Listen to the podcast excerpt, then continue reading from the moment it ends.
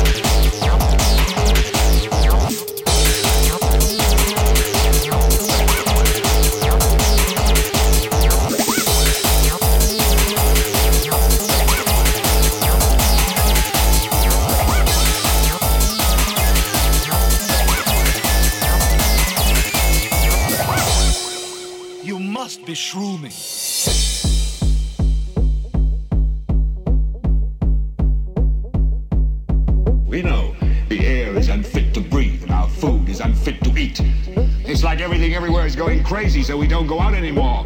We sit in the house, and slowly the world we're living in is getting smaller, and all we say is, please, at least leave us alone in our living rooms. Let me have my toaster and my TV and my steel belted radials, and I won't say anything. Just leave us alone. Well, I'm not going to leave you alone. I want you to get mad.